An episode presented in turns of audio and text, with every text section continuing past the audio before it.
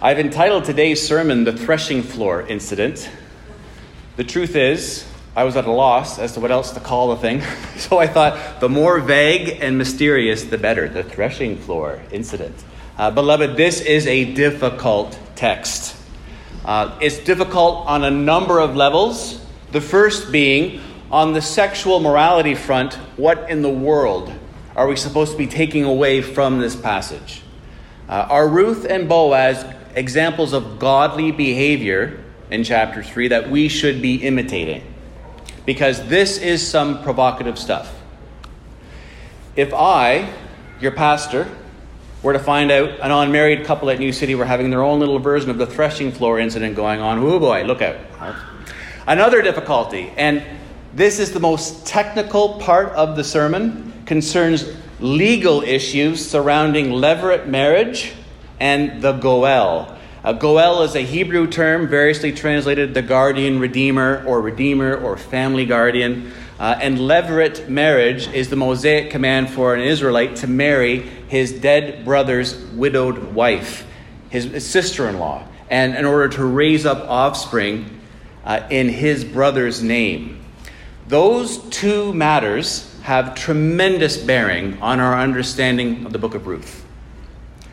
And if you're approaching this text today as a blank slate, if you're a new Christian perhaps, or a Christian who has never read the book of Ruth, or has never heard a Sunday school lesson or sermon on this passage, you actually may, in fact, have an advantage over the other Christians here who have been weaned on this story. Uh, because there is a great deal of confusion in Christian circles about levirate marriage and the legal duties of the Goel. And if that's something that we've misunderstood, then frankly, a great deal of the storyline of the book of Ruth becomes incoherent. The final difficulty is this How in the world does anything in chapter 3 point to Jesus Christ in the New Testament? Uh, how do we make a jump from the sexually charged atmosphere on the threshing floor to the gospel, what God's accomplished in Jesus' death and resurrection for sin, and in consequence will accomplish in the new heavens and new earth. How do we make that connection? Because I don't want to be reading, I don't want to be preaching the book of Ruth the way a Jewish rabbi preaches it, for example. I'm a Christian.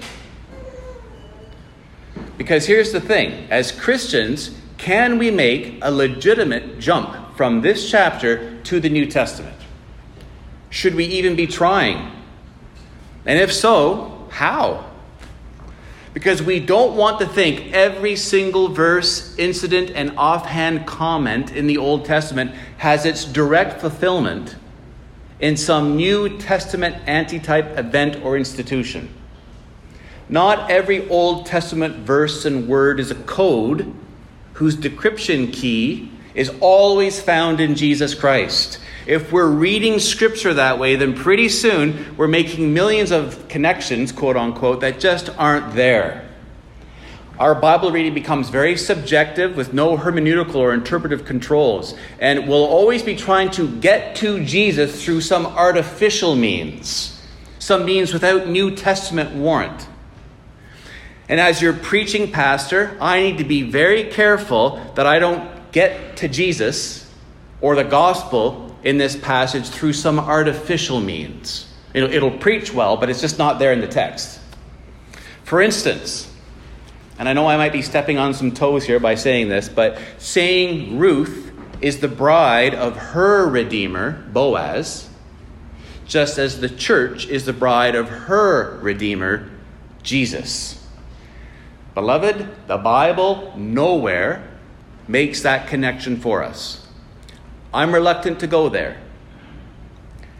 Just because Boaz is a kinsman redeemer and the New Testament describes Jesus' death in terms of redemption doesn't mean that we're free to draw all kinds of parallels now between the two.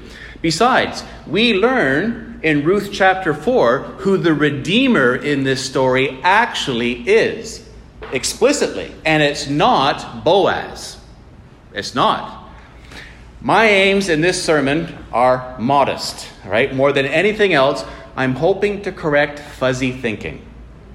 All right? If if you leave today and you think my understanding of Ruth chapter 3 has been unfuzzied, then praise God. praise God for that. There are there are some very, very tricky interpretive issues in this chapter that we need to be sorting out before we come to the final sermon next week in chapter 4. I want chapter 4 of Ruth to be Jesus, Jesus, Jesus, because that's what it is. So next Sunday, you'll see, I'm, I'm no Jewish rabbi, but this sermon, you may need to be patient. To use a volleyball illustration, chapter 3 is sort of the setup for chapter 4, where it's all about Jesus, and then I, by God's grace, I hope to spike the ball in chapter 4, but today it's the setup, all right? That's, that's probably the second sports illustration I've ever used in my whole time as being a preacher. So let's get down to it. Last week we left off in chapter 2, verse 17. You'll recall that Ruth just happened to find herself working in the field of Boaz a man of standing in the community, uh, a man from the same clan as her deceased husband and deceased father in law. Very important details. And because of Boaz's generosity, which he lavished upon Ruth because of her selfless love for Naomi, her mother in law, and her great faith in the God of Israel. She came home that evening with a pile of barley grain to share with her widowed mother in law, Naomi. So look at verse 17. So Ruth gleaned in the field until evening. Then she threshed the barley she had gathered, and it amounted to about an ephah.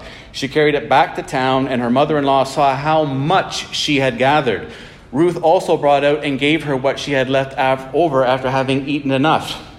Now, it's difficult to say precisely how much an ephah is, but most commentators agree that Ruth has threshed roughly enough barley for the two women to eat for one week which is an impossible amount for one person to glean under regular conditions. Boaz has been extremely generous. And remember, Ruth is a Moabite, she's not an Israelite. In fact, if Ruth averages the same each day and works the entire seven weeks of the barley and wheat harvests, uh, she will have enough for Naomi and herself to eat for one year if this pace continues. So, when Ruth comes home with her load of grain, Naomi is shocked. Look at verse 19. Her mother in law asked, Where did you glean today? Where did you work? Blessed be the man who took notice of you. Then Ruth told her mother in law about the one at whose place she had been working. The name of the man I worked with today is Boaz, she said. The Lord bless him, Naomi said to her daughter in law. He has not stopped showing his kindness to the living and the dead. She added, That man is our close relative. He is one of our Goel. Okay, everything, everything depends upon this word, which the NIV translates guardian redeemers. The TNIV is family guardians. The ESV reads uh, one of our redeemers. NASB, one of our closest relatives. The NLT, one of our family redeemers. Now, you'll recall in chapter 1, verses 8 to 9, Naomi blessed both Ruth and Orpah in the name of Yahweh for their kindness shown to her dead sons and to her.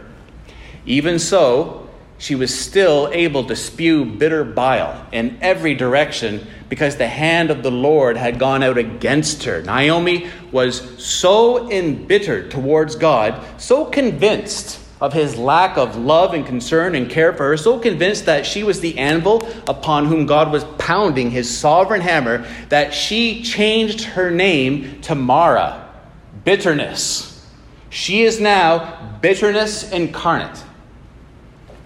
And Bethlehem's a small town. And so Naomi now has a reputation as a bitter old woman. Now, some preachers and commentators see verse 20 as a turnaround in Naomi's attitude. Because now Naomi is able to thank God for his mercies. The Lord bless him, Naomi said to her daughter in law. He, that is God, has not sh- stopped showing his kindness to the living and the dead. But I believe Boaz, or Naomi is blessing Boaz for his kindness to the living and the dead, not God. Naomi is still very bitter against God, and the reason I say that is because Boaz does something quite deliberate for Naomi at the end of chapter 3, which is still two months down the road. Boaz gives Naomi a gift of barley grain, he, and he's giving it to Naomi. He does so after he has pledged to redeem her daughter in law, Ruth. And as we'll see when we get there, Boaz is teaching Naomi through that gift of barley that her life isn't empty, it's full. And that God is looking out for her through her family guardian. But that lesson is still two months away. And it's a lesson Boaz still needs to teach Naomi at that time because Naomi's heart is not changed here. But I'll explain it a bit more when we get to it.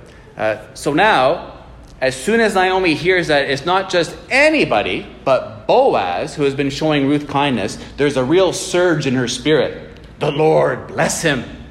Why is she so happy? Verse 20. That man is our close relative. He is one of our guardian redeemers. He's a Goel. Look at the footnote if you have our church Bible. Footnote A20 at the bottom of the page.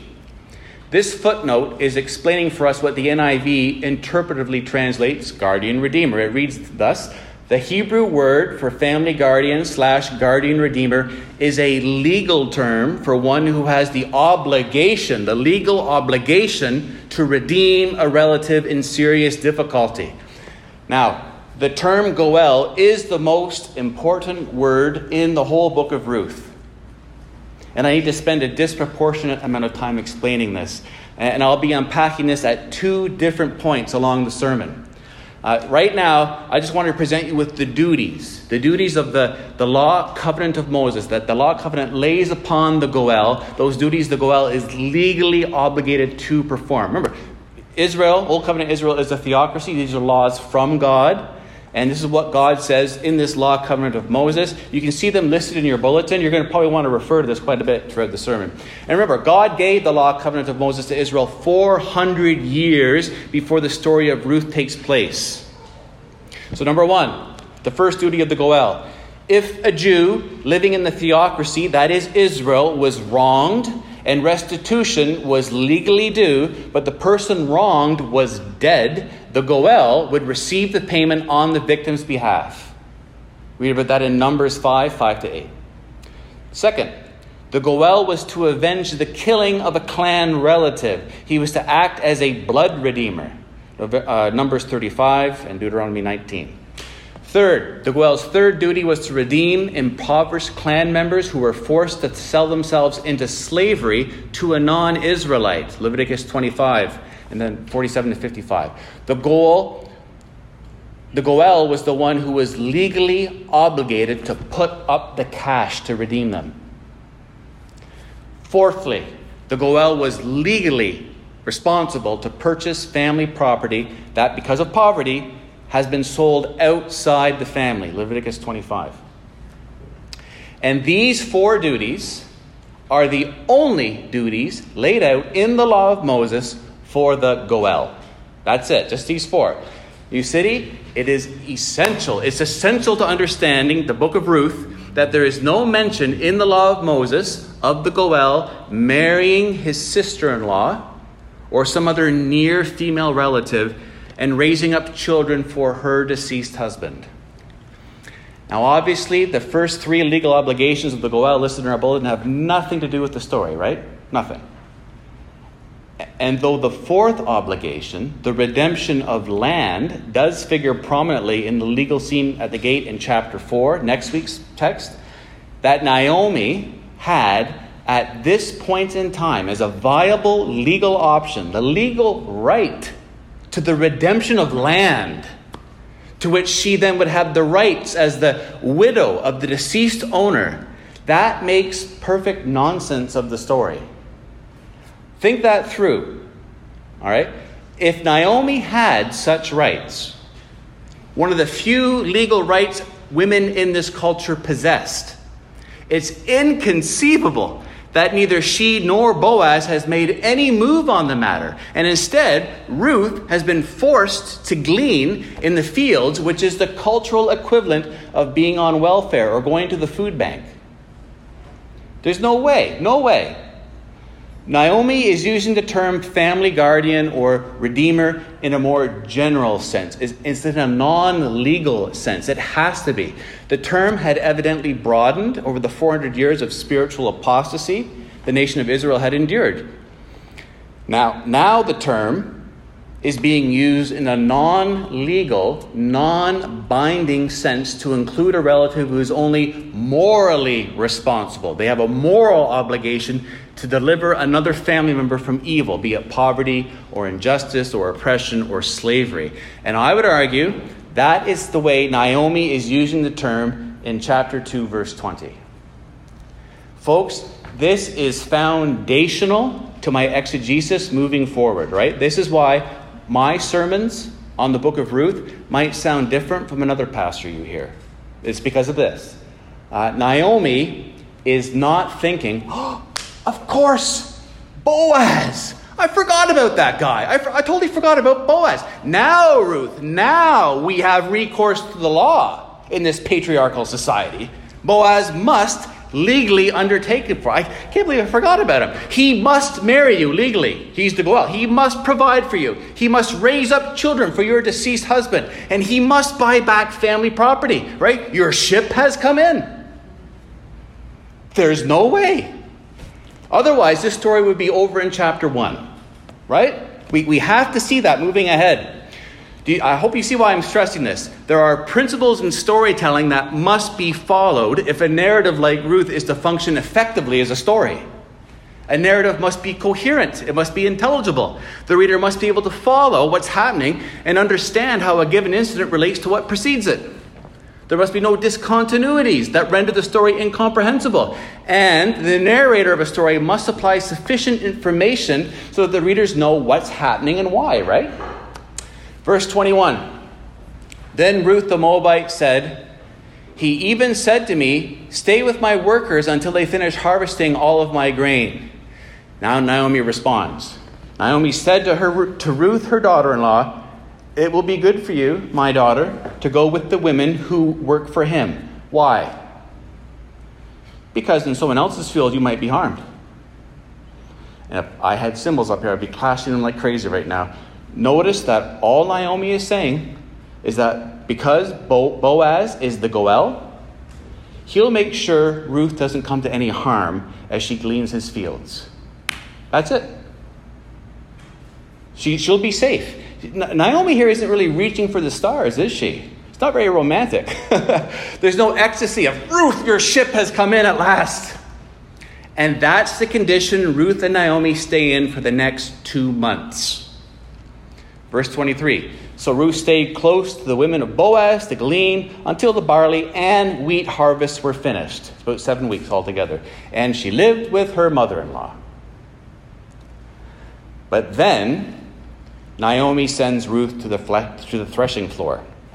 So, with all that in the background, let's move ahead now into chapter 3. Naomi sends Ruth to Boaz on the threshing floor, verses 1 to 18. And this, let me remind you now at the outset of this the Bible doesn't always prescribe or command behavior, sometimes it just describes it.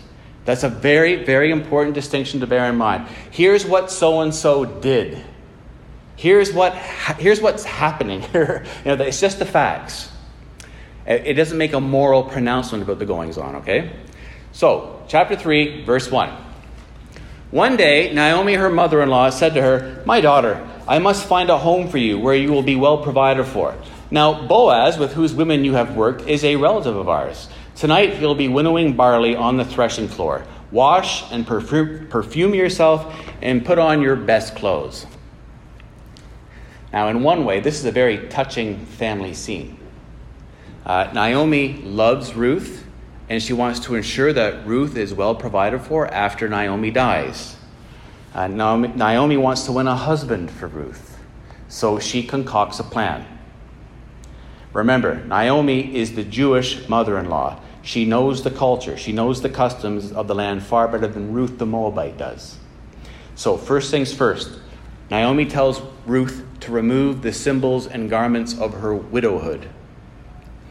Most commentators interpret verse 3 as Naomi bringing Ruth's period of mourning for Mahlon, her deceased husband, and Naomi's son to the end, to an end. The, the mourning period is over. When people from this time and culture mourned, they went about unkempt. Uh, they wouldn't wash as a sign of grief. Uh, they dress in sackcloth and throw ash and dust on their heads. Uh, they, they're telling the world, I'm so upset, I can't even be bothered with my appearance. Right? My, my loss was not a common loss. Even today, a Jewish mourner doesn't shave or take a haircut for 30 days. So, by bathing, putting on perfume, and changing out of her mourning garb into her best clothes, Ruth is sending a message, right? Look out, fellas. she's, she's back. She's back in the game.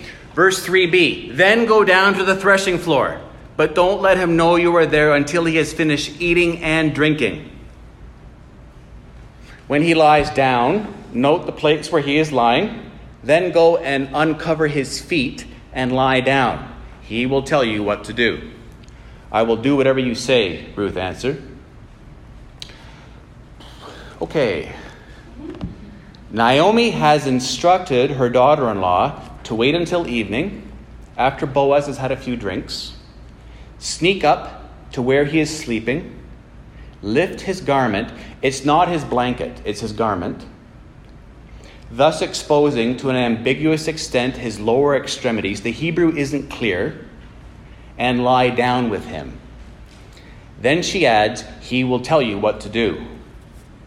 Yeah, right. Now, one thing is clear in all this, and one thing is not clear. It's clear that this is Naomi's way of trying to get Boaz to marry Ruth. What's not clear is why she should go about doing it like this. What's wrong with a simple conversation, right? Naomi's whole plan hinges on Boaz being sexually attracted to Ruth. It doesn't make it right, but apparently this was a non verbal, customary means of requesting marriage in this culture. But just because it's cultural doesn't make it right. Uh, and as we read in Judges 19, this is also a culture where men don't think twice about gang rape. Right? This is this is dark, dark, dark period in Israel's history. And Naomi's plan is risky and it's stupid. Plenty could go wrong here. Boaz could mock Ruth. You social climbing gold digger, you're a destitute, barren Moabite. I'm a Hebrew man of standing. Who are you kidding? I'm way out of your league. Or he could just use Ruth for his sexual pleasure or charge her with prostitution. Uh, we read in other scripture that prostitutes would come to the threshing floor. It was one of their main haunts because lots of men uh, were there who had been drinking. Why in the world would Naomi devise such a means of proposing marriage between Boaz and Ruth? We can only surmise one thing may be that Boaz is old enough that he feels Ruth wouldn't be interested. Uh, he says as much in chapter 3, verse 10. Plus, he's always calling her my daughter, my daughter. Uh, so this looks like a May December type thing. Uh, also, up to this point, Ruth has been dressed in the symbols of mourning, right? Which would stop Boaz from making inappropriate advances. But the clock is ticking. The barley and wheat harvests are now complete, and Ruth needs to get a husband. So Naomi takes the bull by the horns and concocts this risky, stupid plan. Naomi clearly hopes that the prospect of marriage to the young and obviously sexually attractive Ruth will provide the motiv- motivation needed to prompt Boaz to act. So, verse 6. she went down to the threshing floor and did everything her mother in law told her to do. When Boaz had finished eating and drinking and was in good spirits, he went over to lie down at the far end of the grain pile. Ruth approached quietly uncovered his feet, and lay down. All right, this whole scene is, is laden with sexual overtones. Feet in the Hebrew is a word that's intentionally ambiguous. It's, it's uncertain how much of Boaz's lower body is uncovered. Feet is often used as a euphemism in Scripture for the sexual organs. Uh, but it depends on the context, it depends on the morality of the characters. Likewise, the word uncover is often used in Hebrew scripture in the sense of to uncover somebody's nakedness. which means to have sex with them. As well, to lie down can mean to lie down with someone to have sex with them or just or just to sleep. You see, the sexual extent of all of these ambiguous phrases depends on the context and the morality of the characters.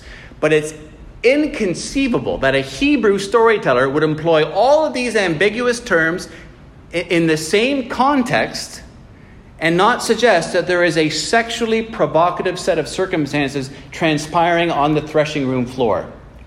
Let's put it this way if Ruth were a prostitute and Boaz not a man of standing, then there would be no doubt.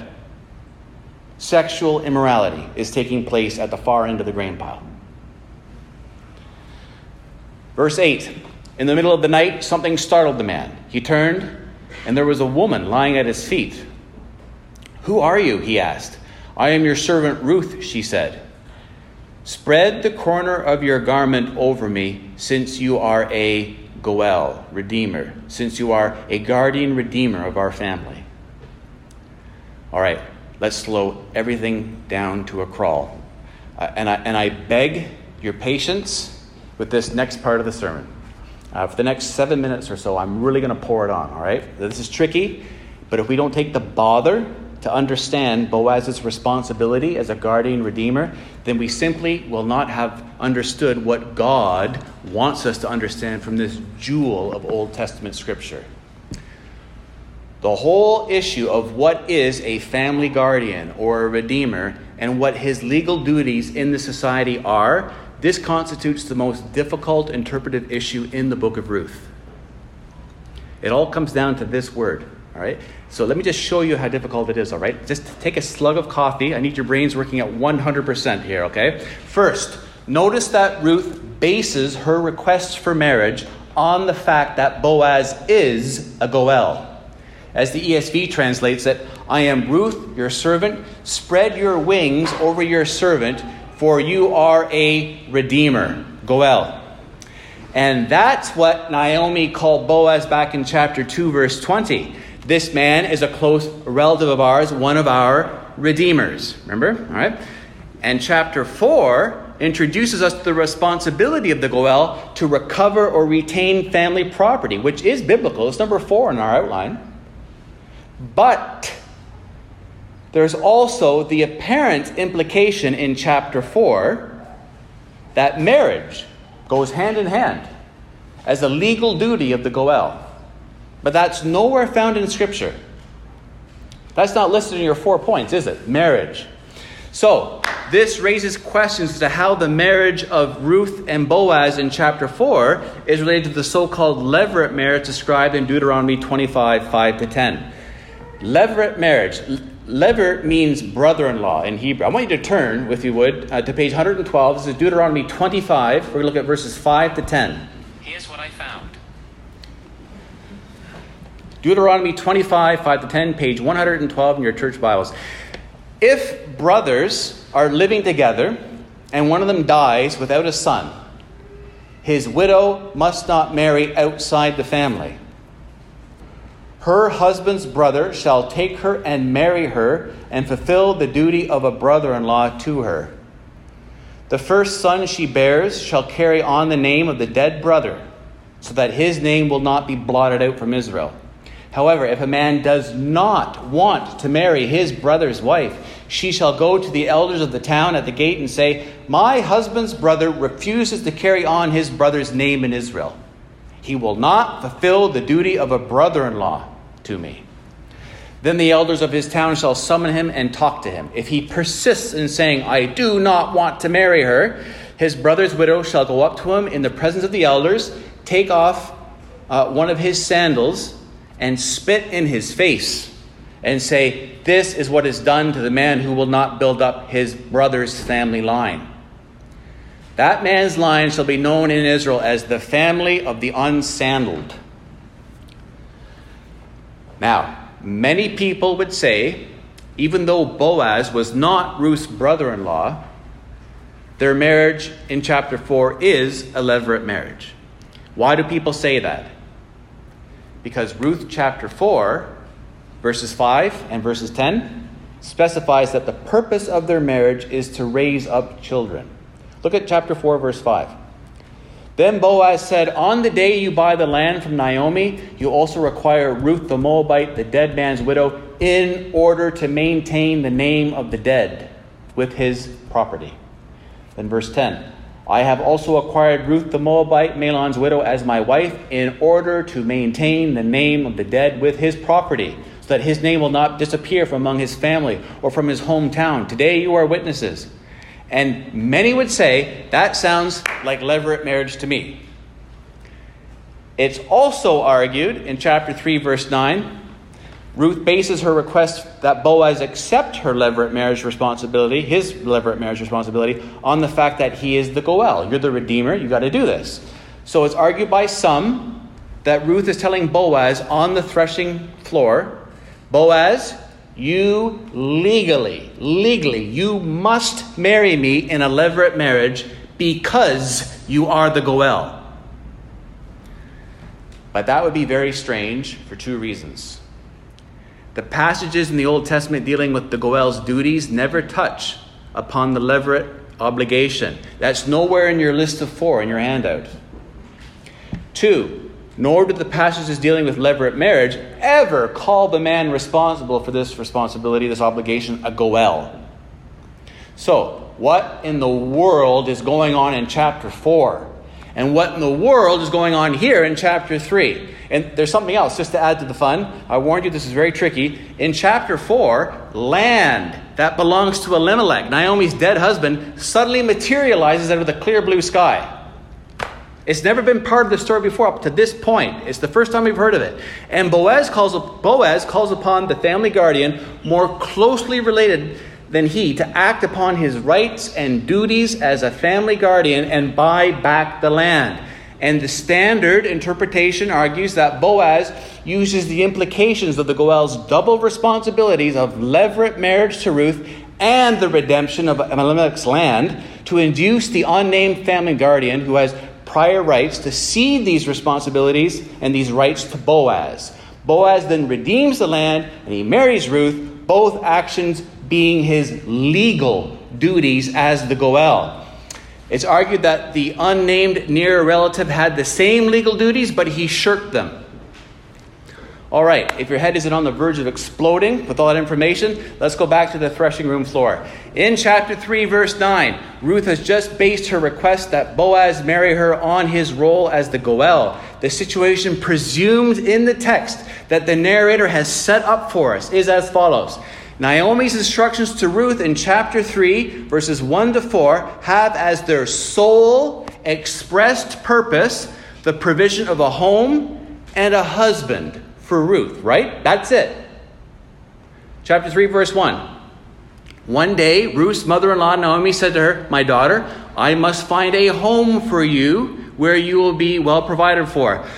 now, Boaz, with whose women you have worked, is a relative of ours. Tonight, he'll be winnowing barley on the threshing floor. Wash, put on perfume, get dressed in your best clothes, then go down to the threshing floor, but don't let him know you're there until he's finished eating and drinking. Where, when he lies down, note the place where he is lying. Then go uncover his feet and lie down. He will tell you what to do. That's it. There's not one word anywhere that she just said there in Naomi's instructions and, and really and, her intentions that what she really has in mind is providing an heir for Elimelech and Mahlon. It does, she's never said that. Also, Naomi logically concludes in chapter 3, verse 2, that Boaz may be the means to procure Ruth a home and husband on the basis that he is a relative, but she's known about his relationship to them and his being their family guardian for two months now, and nothing's happened. This means neither Naomi nor Ruth could possibly have in mind now, at this point in the story, and any more than two months ago when they were subsisting on the Israelite equivalent of welfare, a legal obligation on Boaz's part, or the near relative's part, we meet in chapter 4, to redeem land sold by Elimelech, to which they would then have some legal right as widows. That makes zero sense of the story. But it's kind of how I think a lot of Christians understand the story. But it makes no sense. Ruth's been slaving away in the fields for two months, But all the while, these ladies have been sitting on valuable Judean real estate that some man and their family is legally obligated to redeem for them. That's crazy. It makes nonsense of the story. It's the same thing with Ruth's sexually provocative marriage proposal. Why would Naomi have sent Ruth down to the threshing floor in this risky excursion if she already has a legally bound husband for her just waiting in the wings? Right? If such a legal obligation did exist on Boaz's part or the near relative's part, it makes the plot incoherent. Beloved, what all this means, why I'm laboring away at this, is both Ruth and Naomi cannot be using the term family guardian, redeemer, Goel in a legally binding sense. It can't be that. And that is the interpretive key to everything, the whole book. Both Boaz and the unnamed closer relative in chapter 4 have only a moral obligation to look after these women, not a legal one. Otherwise, the story doesn't make sense. Ruth is telling Boaz in verse 9, Spread the corner of your garment over me. That means marry me, since you are a family guardian. Which means you're the one who has the moral responsibility to care for family members in need. Now, we've heard this expression, spread the corner of your garment over me, before though if we can't read Hebrew or if we're not reading the ESV, we won't pick up on it. It's the same phrase Boaz used last week in chapter 2, verse 12, that I told you to kind of file away in your memory banks. That was when Boaz was so impressed with Ruth's devotion to Naomi that he told her, May Yahweh, may the Lord repay you for what you've done. May you be richly rewarded by the Lord, the God of Israel, under whose wings you have come to take refuge. Corner plays on wings of the Lord, and Boaz's earlier remark in 12:2 about Ruth finding refuge. Both are forms of the same Hebrew word. I, I really like Ruth's boldness here. When Ruth is asking Boaz to spread the corner of his garment or his wings over her, she is essentially asking Boaz to answer his own prayer from chapter 2, verse 12. She's telling him, really, to put his money where his mouth is. Uh, was your prayer there back in chapter 2 just an empty social gesture, Boaz? Because here's a way you can answer your own prayer. And clearly, Boaz understands Ruth's actions and words to mean something other than let's have sex. And instead of cursing her and shooing her off as some immoral prostitute, he blesses her. Frederic Bush writes She who came to find shelter under Yahweh's wing will find her full reward from Yahweh when the man who himself voiced such a blessing spreads his wing over her in marriage. Verse 10 The Lord bless you, my daughter, he replied. This kindness is greater than that which you showed earlier. You have not run after the younger men, whether rich or poor. And now, my daughter, don't be afraid. I will do for you all you ask. All the people of my town know that you are a woman of noble character. Although it is true that I am a guardian redeemer of our family, there is another who is more closely related than I. Stay here for the night, and in the morning, if he wants to do his duty as your guardian redeemer, good, let him redeem you. But if he is not willing, as surely as the Lord lives, I will do it. Lie here until morning. Boaz's response in verse 10 is very interesting. This kindness is greater than that which you showed earlier. You have not run after the younger men, whether rich or poor. You got to ask is, is Boaz speaking hyperbolically there? I mean, is he exaggerating his gratefulness? It sounds over the top. He's telling Ruth that her marriage proposal is more gracious, it's more kind than her previous action toward her mother in law in pulling up stakes, leaving her family, and leaving Judah. Man, I mean, that's, that's pretty self deprecating. I mean, does Boaz look like the elephant man or something?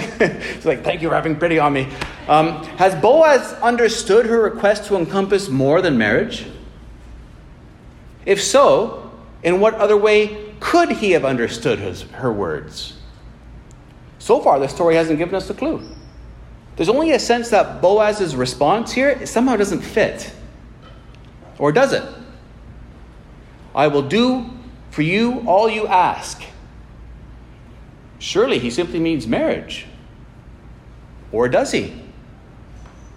Also, it's important we notice that Boaz says Ruth could have sought marriage with any man of the town, verse 10, which again shows us she is under no legal obligation to become the wife of Mahlon's closest relative in order to raise up an heir to her dead husband. See, once you see it, it's so simple, it's so consistent the whole way through.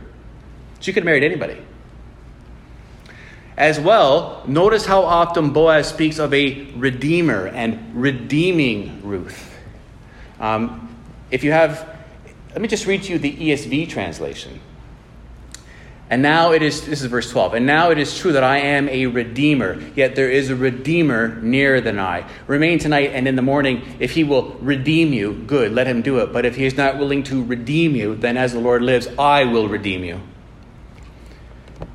Naomi and Ruth have requested of Boaz only marriage. The word goel, redeemer, has so far been used in the general sense of a moral obligation of a man to come to the aid of family members in need. But then Boaz could have said in verse 13, If he will not marry you, I will do so. Instead, he says, If he will not redeem you, I will redeem you. Does Boaz mean something other than marriage by talking about redemption so much in these verses? If so, what can he be referring to?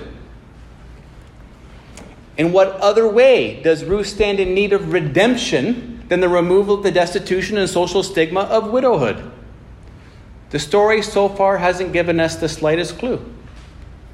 So, Boaz simply must mean marriage. Or does he mean more than that? Verse 14 So she lay at his feet until morning, but got up before anyone could be recognized. And he said, No one must know that a woman came to the threshing floor. Not a good move on Boaz's part. He should have walked her home. Uh, men, if a woman should ever try to pull a Ruth and surprise you in the middle of the night by jumping in bed with you and proposing marriage, please avoid even the appearance of evil and take the time to walk her home, or better yet, call an Uber and wait for it with her outside on the sidewalk under a bright, bright street lamp, all right? Verse 15, he said, Bring me the shawl you are wearing and hold it out. When she did so, he poured into it six measures of barley and put it on her. Then he went back to town. He isn't going to delay one minute in fulfilling his obligation to, to Ruth, his commitment to her. But what exactly that is exactly, we're, we're not entirely sure at this point. Uh, verse 16 When Ruth came to her mother in law, Naomi asked, How did it go, my daughter? Then she told her everything Boaz had done for her and added, He gave me these six measures of barley, saying, Don't go back to your mother in law empty handed. See, don't go back to your mother in law empty handed. Then Naomi said, Wait, my daughter, until you find out what happens, for the man will not rest until the matter is settled today. And notice it's here our narrator chooses to give the reason for Boaz's gift of grain, not when he actually gave Ruth the gift of barley on the threshing room floor. That's very important. Verse 17 can be translated because you must not go back empty to your mother in law. What was Naomi's plan at the beginning of the chapter? Her plan was to get Ruth married, to resolve Ruth's destitution, the disgrace of Ruth's widowhood. That's all Ruth requested on the threshing floor. Naomi herself never came into the picture. Naomi was never mentioned. Right? And when Boaz promised that either he or a near relative would act in the morning, from all we could tell, it was related specifically to the redeeming of Ruth. But what about Naomi? How will the death and the emptiness she's experienced, the major problem posed in chapter 1, how will that be transformed into life and fullness? Or does it have to necessarily work out that way? I think the way our narrator has Ruth quote Boaz's very words in which he insists that Ruth not return empty to her mother in law, it signals that the gift of grain Boaz sent to Naomi is a portent, is a foreshadowing, is a symbolic gift that the resolution he has promised Ruth will also encompass Naomi's return to life and fullness. That word empty is the same word that Naomi used at the end of chapter 1, verse 21 I went away full, but the Lord has brought me back empty.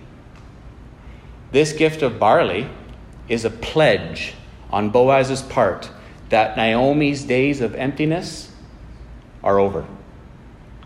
Boaz is going to do something about Naomi's emptiness. So come back next week and find out what. Verse 18 Then Naomi said, Wait, my daughter, until you find out what happens. The man will not rest until the matter is settled today. Amen.